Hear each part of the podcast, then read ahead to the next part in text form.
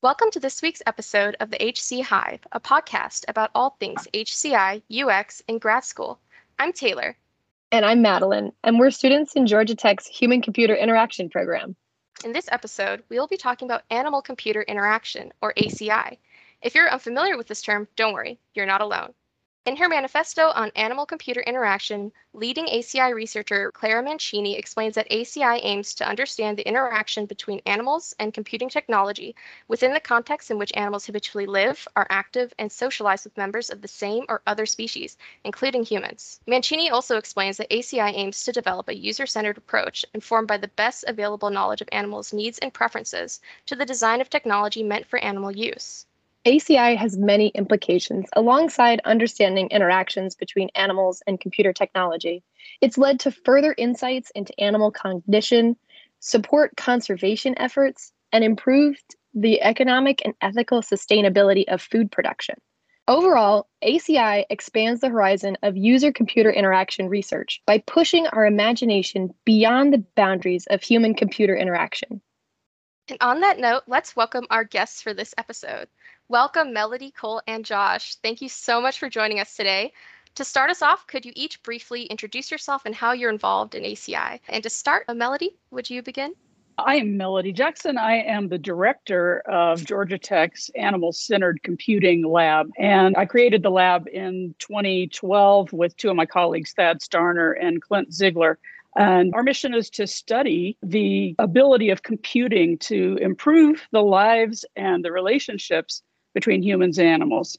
So things like conservation, enrichment, health monitoring, communication, and we keep finding more and more areas. It's been something that's brand new technology, brand new field over the last eight years, and I've been very privileged to be a part of it. Awesome. That is great. Thank you for sharing. Cole, would you go next? Yeah. Hi, everyone. I'm Cole Anderson. I'm a recent graduate of the MSHCI program. I took a course with Melody, and I've been working with her in the ACI Animal Computer Interaction Lab, focusing on a canine athlete health performance product. Great. And Josh?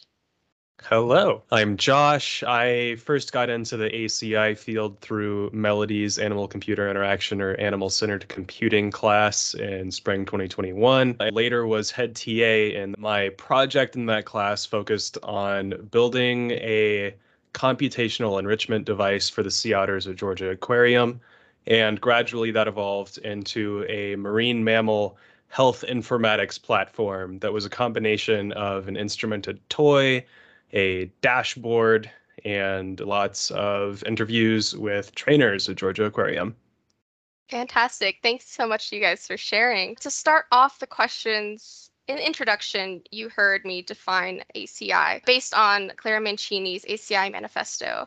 I wanted to ask, based on your personal experiences in the field, would you modify this definition or include things that maybe weren't said in the introduction? I would include that ACI is really the practice of user centered design for animals as users. Earlier, you said user computer interaction. And I think that replacing the human with user there is a real punchy way to go about that distinction and sort of bundle in any sort of critter that wants to use a computer. I might add that the reason I changed the name of the lab from Animal Computer Interaction Lab to Animal Centered Computing Lab is because it's not really all just about animals interacting with computers. We have expanded to a lot of other things, like I mentioned before, health monitoring, so that we might have environmental sensors, we might have cameras in, in a space where an animal lives that might give us information about how that animal's feeling that day. And that's still definitely under the bailiwick of animal centered computing. So we have expanded Clara's definition slightly Absolutely. That's a great thing to keep in mind while we have this discussion. So, then to orient ourselves to specific examples within ACI, Cole, I heard you worked on a project involving mushers and dog sledding. Josh, I understand your master's project focused on sea otters. Can you both tell us a little bit more about those projects? Yeah, so I started working on that project initially for the class that Melody teaches. A group of us got together. We had the idea we wanted to focus on dog performance. A PhD student, uh, Charles, had an idea about working with dog athletes. And immediately, that what came to my mind was like, okay, you want the best long distance dogs, you got to go right to the Iditarod, which for those who don't know, it's like a 1,049 mile race starting in Anchorage, or it starts officially in Willow and then ends in the northern part of Alaska. I'm blanking on the city right now, which is sad. But it's this massive race, which is just through the most brutal terrain. And our whole team loved it. We were all like, we love dogs. Why not try for it? And we pitched it to Melody and Josh, actually, who is the TA. And both of them were like, yes, please go after this. Let's try it. So that kind of got the ball rolling on that whole project. And then we went through the user centered approach, cold calling mushers, trying to figure out what their life is like, how they interact with their dogs. What do they look for? What are problems, good things, bad things, which was very enlightening. And we actually found this fantastic musher Aaron Peck, who wanted to work with us. And then as the project progressed, was like, do you guys want to come up to Alaska and actually evaluate this prototype if it gets built? And we, at that moment, our passion just surged, and all of us were putting in double and triple time. We went created our design requirements after the brainstorming, and then jumped into manufacturing, which was the team did fantastic. We all went forward using that process of coming up with one prototype, iterating it with potential users. And that was one of our big problems since we're here in Georgia, there is no snow. You can't find people, any people mushing. So we talked to some veterinarians as well to better understand this user group. They suggested looking at other dog athletes. There's sports called Canicross, which is basically very similar to cross country running, except you have a dog hooked to you in front and they pull you really fast. There's also bike joring, which is very similar, except it's on a bike.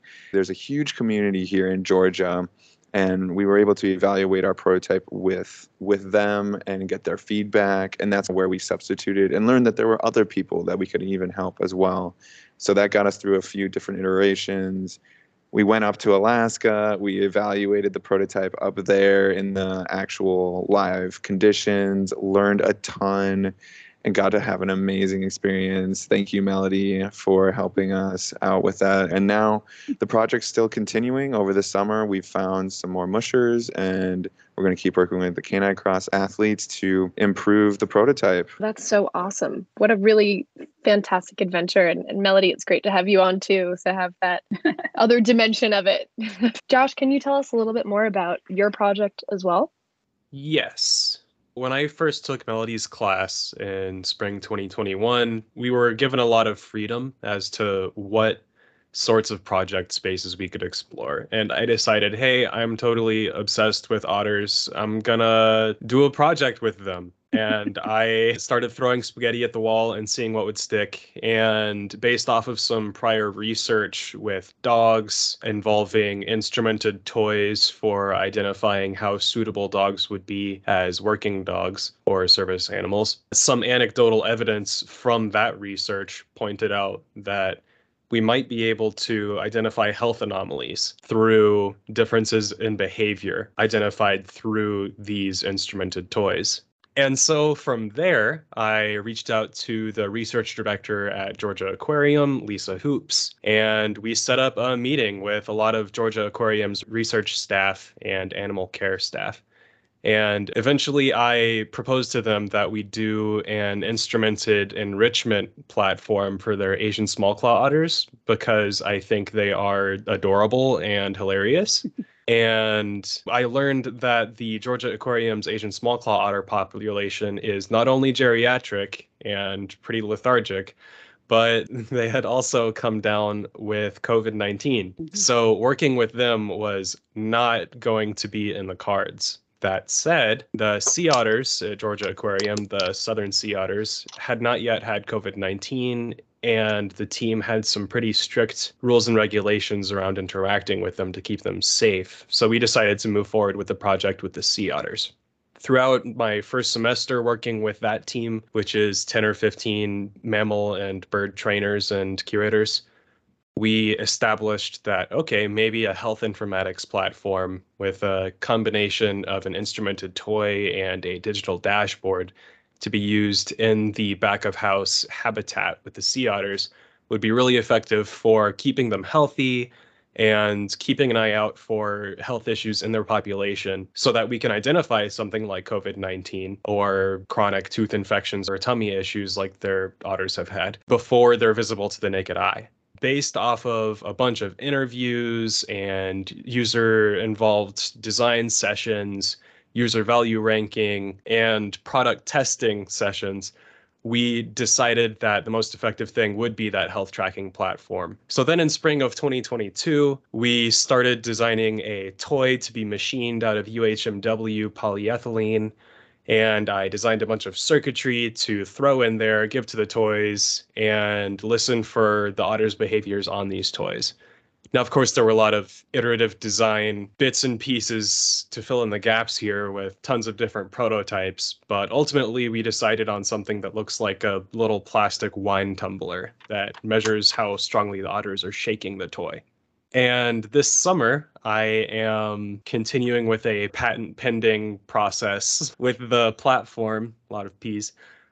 And I'm hoping to establish a business plan for the product. Also, this coming year, a rising second year MSHCI student is taking this on as his master's project. Wow, what a journey. I really love the imagery that you gave at the beginning with spaghetti at a wall. That's very accurate for brainstorming and just finding a foundation. It sounds between the both of your specific projects, there's a lot of problem solving in a broader sense, having COVID being a limiting factor, Cole having snow and location being a limiting factor. Overall, it seems really there are two parts. One, the idea and the technology build, and two, iterating and testing with the actual users and factoring in what that use case looks like since it's just a little different from our own personal lives or lived experiences. I have a thing I want to add. Go ahead. With what you said about users, what's so cool about ACI or ACC as a field is that in traditional user centered design, we have so many stakeholders, be it like the traditional human users or moderators or developers on an app or the business folks. But within the context of animal computer interaction or animal centered computing, we have the animals themselves as the users. So the dogs in Cole's project are using this technology. They're interacting with it in such a way that it's instrumented for them, while the otters are also using this technology by shaking it and smashing it against stuff to give us those cool data readings. So, what differentiates ACI or ACC from traditional user centered design or human computer interaction is that the animals themselves are stakeholders. So, rather than just having developers, users, and business folks, you also have dogs or otters or whatever animal as a user of your technology. So, you have to design with their needs and what different design elements afford interaction to them in mind. Yeah, I have to add on to that. It can be very difficult. One thing that we learned is you have to know the animal and then you also have to be receptive to learn from just the trainer. For our dogs, we just we had to go and talk to their musher or their trainer, their athlete cuz they know that dog more than anything we could ever know. You really have to expand your own thought process cuz usually UX you can judge facial cues and understand this, you have to take a back seat and then expand your way of thinking. Also, so many animals have different social and body language cues that are totally foreign to people. Like with the sea otters at Georgia Aquarium, Cruz is their oldest otter. He's a male and he's known as the resident lazy bones, while Mara and Gibson are the youngest otters there who are pretty anxious around new enrichment devices. Then Bixby and Brighton are the older female otters who are both super intelligent and comfortable around new enrichment devices. It really sounds there's a fundamental level in which ACI and human computer action really intersects, and that you're just trying to understand known behaviors and the specificity at which those behaviors relate to exactly who you're working with. Yeah, that's really cool. I love how you guys are comparing animal centered computing to the traditional human centered computing that maybe we're more used to. And that's certainly what we focus on in this podcast. Our listeners and we ourselves are much more familiar with human centered computing. And you guys have provided some really great examples of how uh, animal centered computing is different. I just want to open up that question a little broader. How would you guys compare animal centered computing to human centered computing or human computer interaction?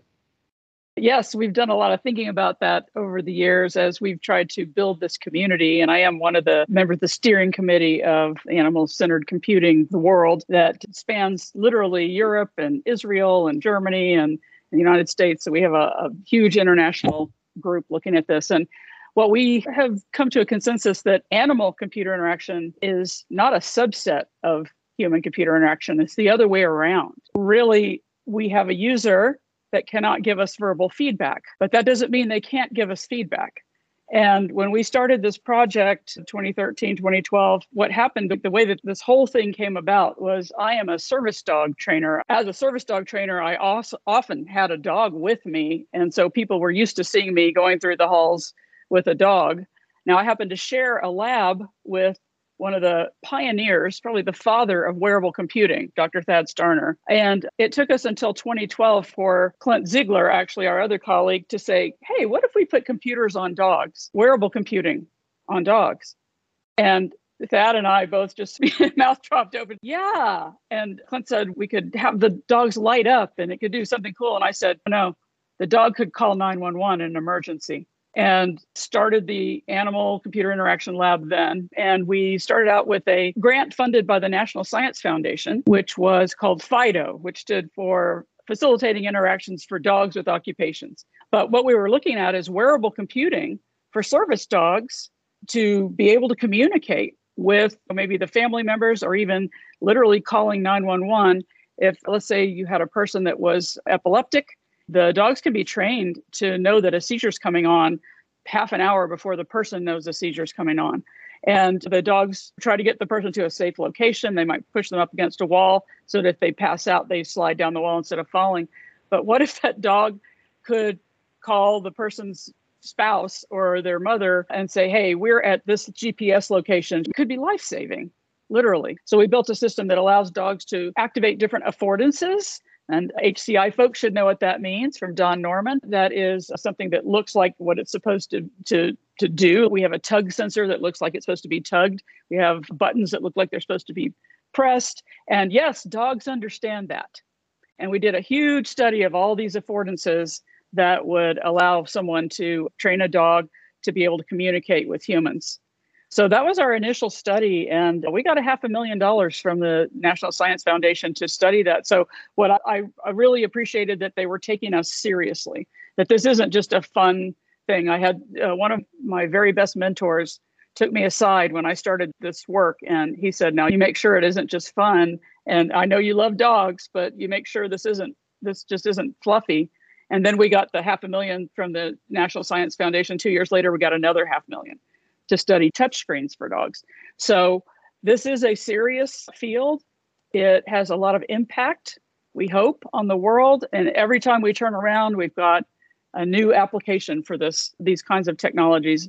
And I have to brag a little bit on the class. I did the first class in 2014. And since then, we have had four PhDs out of this class. Three of them have already graduated, and one of them is still in the program. And I hope there will be many more. We've also had many master's projects. We have really just contributed a tremendous ar- amount to this field. Georgia Tech is one of the leaders in animal centered computing. And I'm super proud of our students, especially Josh and Cole in particular were very proactive in making contacts with the actual users, the actual animals, and the actual people that handle the animals.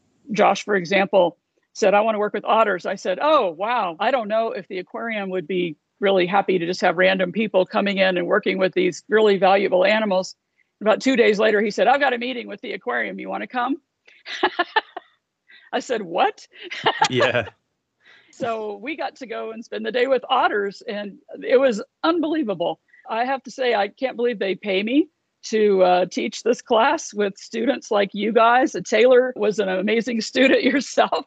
I can't even count how many papers have come out of the result of this class and the result of this the team that got built. And I am just the most lucky professor at Georgia Tech to have this kind of students. I don't know if the area just attracts the best students in the world, but I certainly have them. I, I couldn't be happier about it. Well, Melody, I think we owe a lot of that to you. Uh, I think you attract the hardworking and excited students who are really passionate about animals. Everyone highly recommended ACI as a class to me, and I was like, okay, let me just drop this other one, and I'm going to do everything I can to get in.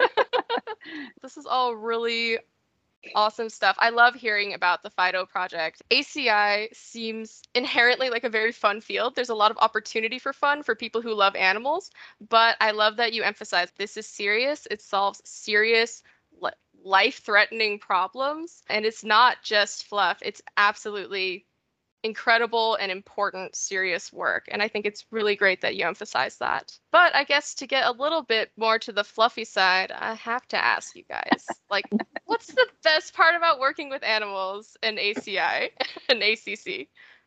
You couldn't have a better user, I think is the best way I could describe it. You go up, you're exhausted from working the night before, getting things ready and then all of a sudden you just see for my case these dogs that are just literally just their eyes light up. They see you like we're going for a run. We're going for a run. This is awesome. You're a new friend. Sweet. Fantastic. And just it's the people within these groups just are all fantastic. They all love what they do and all they want to do is just make things better in in any way shape or form. So the buy-in and the amount the people and the animals you get to work with really just uplift you every time you go in. And I think that what's so great about animal centered computing as a field rather than traditional animal research is we're not testing pharmaceutical or cosmetic products on these animals. Well, we're building technology and testing it with and for the animals. Getting as close to informed consent as you can from these animals for doing these tests is really central to the animal computer interaction mindset and testing the technology in as ethical a way as possible and making it fun and beneficial to the animals is really what it's all about. So if Mara and Gibson are stressed out by a toy, we remove it from them and we enforce positive behaviors and we reward them for their positive reception to the toy. Whereas if Brighton or Bixby or Cruz are given the toy and they think it's the coolest thing in the world and they want to keep it, we'll say, okay, that's great. You really like it. Please give it back. We need to do more testing and we'll reward them with a treat for giving it back to us. So ultimately, it's a positive experience for both the academic community and for the animals who are involved in the testing. I think one of the things that my students didn't realize is how smart these animals are. And when we started the FIDO project, they were putting together a schedule and we had designed nine different affordances for dogs. We were going to test which one was the best one for the dogs to use, what was the most reliable, what was the easiest for the dogs to use, et cetera. And we were going to test 20 or 30 dogs on, on nine of these sensors. And they were putting together a schedule and they said, we think this is going to take the entire semester because it's probably going to take a month for each the dog to learn these things. I smiled to myself and I said, let me bring my border collie Sky in and let's just use him as a test pilot. And I brought him in and we showed him the first sensor. 27 seconds later, he had it. Now, Sky was a, a, little unusual, and he was also already very what we call operant. So he was already l- trained to learn. But I showed him a tug sensor, and I said tug, which was something he also already knew how to do in the context of, of dog sports, agility. And he pulled on it. I put it on his vest, and I said, "Get it." And he reached around, and it went beep, and he got a treat. And he's like, "Oh, I wait for the beep." So I think that was the big surprise is that the longest it took us to teach any dog, and I am talking basset hounds, Jack Russell Terriers, certainly Border Collies, it was 27 minutes. And my students were blown away with how smart these creatures are and how communicative they are. We subscribe to something called operant conditioning, which is BF Skinner and all that. And just about any animal will work for a reward that they want, any animal and happily they're happy to do it So we're all about the positive training, the positive reinforcement. And I think that's been one of the, the things that's been more educational is this is how you communicate with another species. And how fun is that to teach? We actually spend time in class learning how to do clicker training. And I think that's one of the most useful things that anyone could ever learn because it works on animals. I'm teaching you to shape your parents and your significant other and eventually your children to do things because it works. So there's a lot of psychological component to this as well. But that was a big surprise with the animals is how much they love working with us on this stuff. And of course, I love that too. That's amazing. I know operant conditioning can really blow a lot of minds for students. I certainly am one of them. Uh, just the level of capability is incredible. Have there been other surprises for uh, you all just opening it up broader that you found within ACI?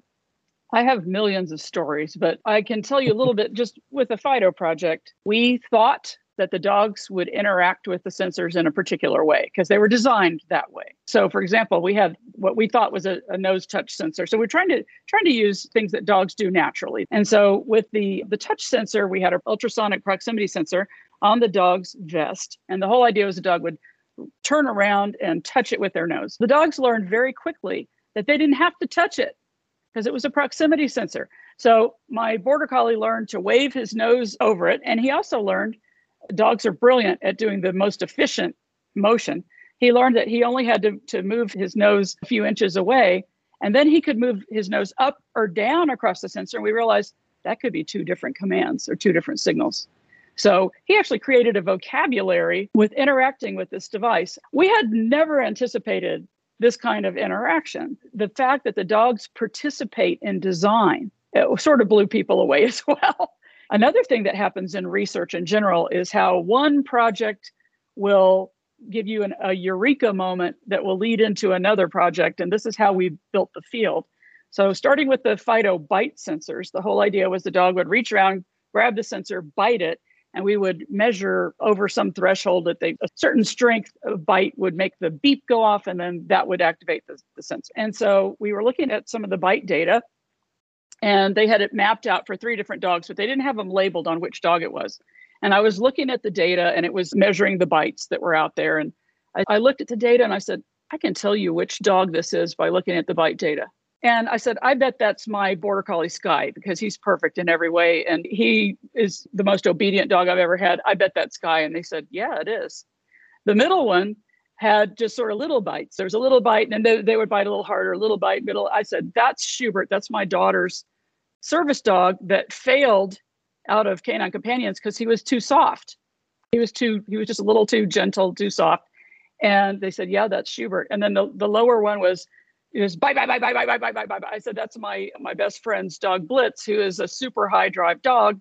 We can tell a lot about temperament from this bite data what if we could instrument dog toys and give us a, an idea of what the temperament of this dog is like. Now, if you just looked at these three dogs sitting and playing or whatever, you'd never be able to tell that this was what was their temperament. But the sensor could tell, the bite sensor could tell our team, and this turned out to be the dissertation for uh, my student Ceara Byrne, who's now at MIT. She built ball, a ball that was instrumented with uh, bite with pressure sensors. We did a, a two-year long study at Canine Companions for Independence studying all the dogs coming through advanced training. And it turns out we could predict with almost 90% accuracy which dogs are going to get placed. And if you do the math on that and they release the dogs that aren't going to make it without putting the full resources against training that dog, they were going to save $5 million a year. And this is a charity. So that's huge for a charity.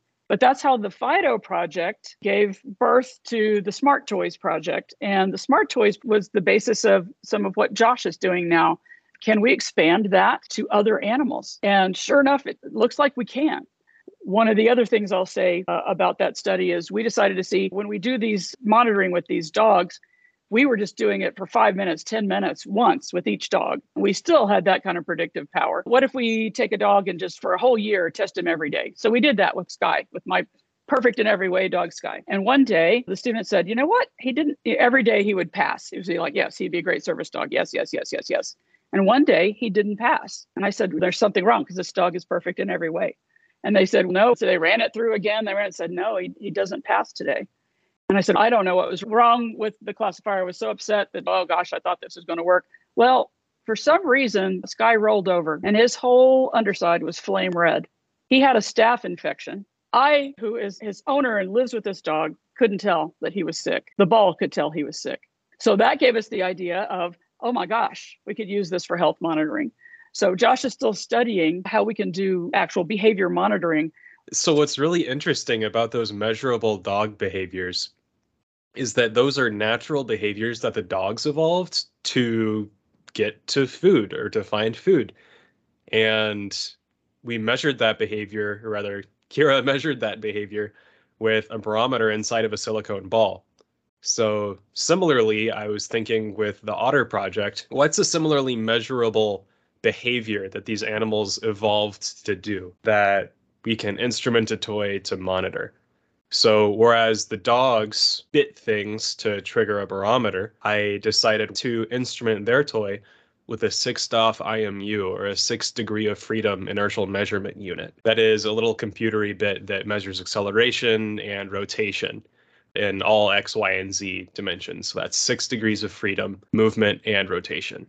So using that sort of sensing device inside of a toy, we were able to measure that behavior in a similar way to what we saw the dogs biting the toy. And at the end of the day, the graphs that we generated for the sea otters were really similar to what was generated for those dogs. We generated similar graphs for three different otters based on their smashing behaviors. So Mara, who is super interested in our last session, she shook the toy all around and we got a huge reading from her. Whereas Gibson, he only grabbed a single piece of shrimp off the top.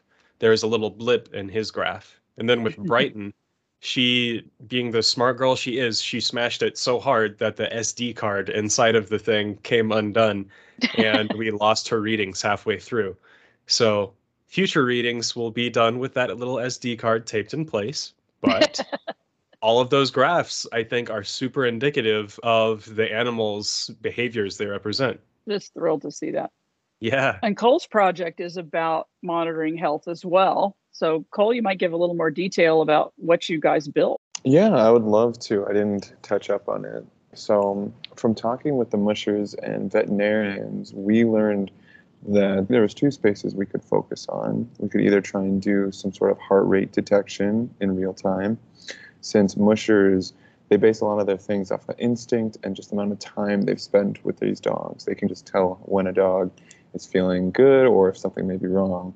So for them, they don't have any quantifiable measures. So one idea for my brainstorms was to go forward and look at the gait detection. So when I say gait detection, that's like how a dog runs. So just like how we humans run, we have different paces starting from a walk to a jog to a sprint. Dogs have very uh, different ones. We decided to move forward to try and put this piece of technology as a backpack on dogs to try and measure and detect if there was a change in the dog's gait, this could lead to a problem. And that would then alert the musher to, to basically say, hey, this dog here seems to have an abnormal gait change. So we wanted to keep an eye on them.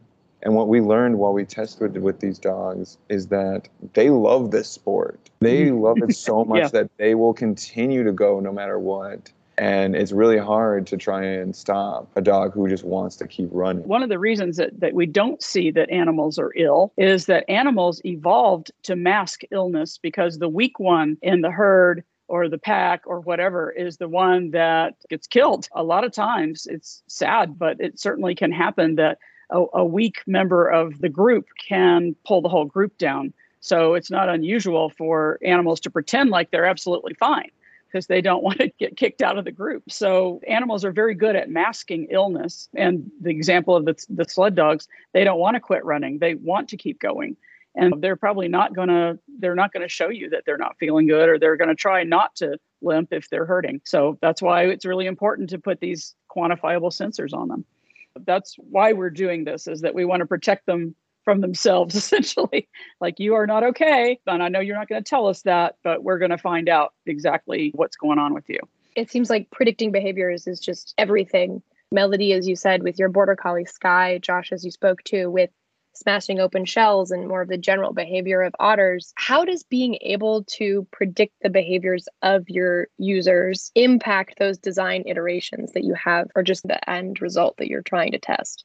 That's a great question. And so I can certainly talk about the FIDO project and the example I gave before with the proximity sensor we had made made the sensor very carefully so that the dogs could touch it with their nose. And when we found out that they didn't need to touch it with their nose we could take the bulk of the case off of that sensor and just have a very small very light thing. Because the dogs were just going to wave their nose over it and they were never going to touch it. So the dogs actually affected the design of this sensor. And in the iterative design, the very last one, you almost can't see it's so small, but the dog knows it's there. And we also learned a lot about feedback that the dogs want to hear that beep that tells them that they did activate the sensor. And I'm sure, Josh, you've had probably lots of experience with how you might change things for the otters after Brighton smashed the SD card. Why don't you say a little bit about how you would do things differently now? For sure. So earlier on in the design and prototyping process, I used three different prototypes. One of them was a PVC capsule that was screwed shut with some holes drilled in it so that particles from food inside could drift out and the otters would realize they would smell the food inside. One of them was a Kong toy. It was like an orange jumbler ball, is what they're called, I think, with some slits cut in it and one of them was a jolly ball with a piece of car wash felt or kelp tied to it with some food in a square knot. So, what I learned from the first toy, the PVC toy, is that if an otter realizes there's food inside of something but can't see or get to that food, they'll try to smash it open. So, that was a really interesting, replicatable behavior I wanted to try to encourage with future iterations of the design. From the orange toy, we learned that the otters would grab any food they could see because there would be some food sticking out of the jumbler ball. But since the slits cut in it were so narrow that the otters wouldn't realize that there was more food inside of it. So after they got any food sticking out, they would stop trying to get food out of it. So while the otters knew there was food there, they would look for food. As soon as they didn't realize there was any more food in there, they would lose interest. And then with the Jolly Ball, we got a few interesting takeaways. They were most familiar with enrichment devices that had like a hole in them somewhere so they searched the Jolly Ball for a hole because they thought there would be food in a hole somewhere in it. So they looked for any openings to find food. And then once they realized the food was in the square knot tied at the end of this car wash felt, then they focused on the felt and then they started trying to smash that open so we learned some really interesting things about what different design elements afford different interactions to the otters. And based off of all of that, I designed a cup-like prototype with a lip over the top of it so that we could stuff food in that and then pack that with artificial snow to form sort of a plug so that there would be a clear opening, but the otter wouldn't be able to simply reach in and grab the food. They would have to smash it open. That also helped us avoid any sort of moving parts and really simplified the design, manufacturing, and use process of this toy. Also, it means the toy will probably last a bit longer since it doesn't have those moving parts. Yeah, I gotta admit, even one there was one moment where we learned our lesson the hard way when we were up in Alaska. So we had like a backpack that you put on um, like the back of the dog, and then there was a wire that comes out to then look at the connection between the dog's harness and what's called a tug line. This is what connects the mushing dog to the main line, which basically pulls the sled. So with that, there's this long wire, which we thought the best way to go about this was to leave it loose, and then in the moment we would adjust it, tie it down with zip ties, and oh boy, did we learn when these dogs get set up and hooked up to the sled, they go from zero to 200 just insane. So they're hooked onto the rope and they are just jumping everywhere. And only and like at a break point did we look and we saw oh this wire's ripped. And then we looked and it's like another wire's ripped and this wire's gone. So we don't get to see their pull data and it's like oh my gosh how did we not know that this is going to be something we have to better prepare for? And once again it just goes back to the principles of you just have to test and you learn and you're gonna fail and you gotta you're just gonna have to learn when you go and test it Yeah, the animals are the harshest critics of our work, and we learn a lot. So we've learned a lot about food safe and ingestible silicone in the last couple of years. But one of the interesting studies that we're doing right now is the they are trying to give dogs a drug to keep them safe from things like fentanyl. So the bad guys that are trying to smuggle drugs will put fentanyl around their stash so that any dog trying to get near it will get to the fentanyl and it will kill the dog. So the veterinarians down at Auburn are have developed some prophylactic drugs, so a drug that you give preventatively to see if they can keep the dogs from getting sick from fentanyl. But does this prophylactic drug affect their behavior? So we did a before and after study testing these dogs that have had the drug and we're going to be able to measure how did it affect how they interacted with this ball. So I'm just looking at this thing, and we could save dogs' lives if we can show that it really didn't affect their behavior that much, or we could quantify it at least to know that, okay, these dogs are going to get tired or whatever it is. We don't know yet. But it has opened so many doors for things that we can do that are real, that are possibly life saving type of technologies. And I'm not sure when I got into this that we really predicted that. That is absolutely incredible.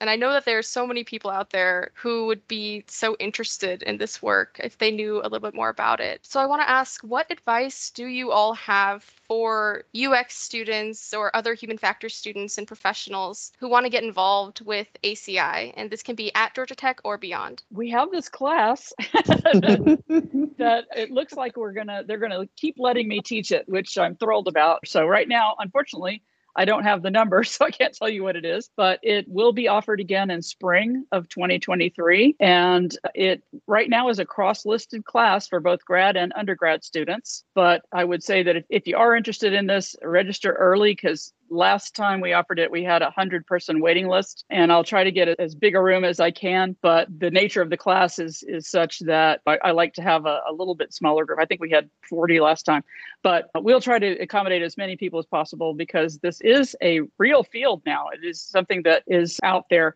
We have a lot of offerings with the ACI conference so there is a conference that happens in the fall, and we're actually getting a couple of papers ready for it right now. So that is going to be virtual this year. So it will be really easy to attend. And if you go to aciconf.org, aciconference.org, you can get all the details about the conference. There's also often a summer school offered by the University of Haifa in Israel that is a virtual experience as well, where you can go and learn about what is animal computer interaction. So you can look that up as well, the, the ACI Summer School. And then we have the Animal Centered Computing Lab at Georgia Tech and we meet on a weekly basis and anyone is welcome to to hang out and come and meet the team if you want to look at a propose a project or something like that, I'm all ears. So we welcome people to come into the research as well as the class. So there's my plug. Also, thanks so much, Melody, for reminding me that the abstract for my research paper is due for ACI Conf in 10 days. oh, yeah, that's right. Josh is writing a paper too. yeah, I'll hop on that. Also, a bit of advice for future students is the sky really is the limit for what sort of project space you can work in here. We've had students work with their own dogs at home. We've had students work with Iditarod dogs in Alaska. We've had students reach out to the aquarium. We've had students work with wild bottlenose dolphin populations in the Caribbean. So, really, if any of that is vaguely interesting to you, it's worth giving it a shot. And Taylor has mentioned in the chat, yes, we also had students work with squirrels. Campus squirrels or something else. That is awesome info. And I think sky really is the limit. There's so much opportunity to be creative and to explore these strangely uncharted waters. You would think they would be charted, but they're not. There's a lot of opportunity there. So thank you guys so much for sharing your experiences, your projects with us. I think it gives a lot of context to the kind of work that this actually is. And I think it will get a lot of people excited about ACI. And so thank now you for the opportunity. Absolutely. Yeah. Thank you for having us. And to all our listeners out there, if you know, you know. And if you don't, no worries. We don't either.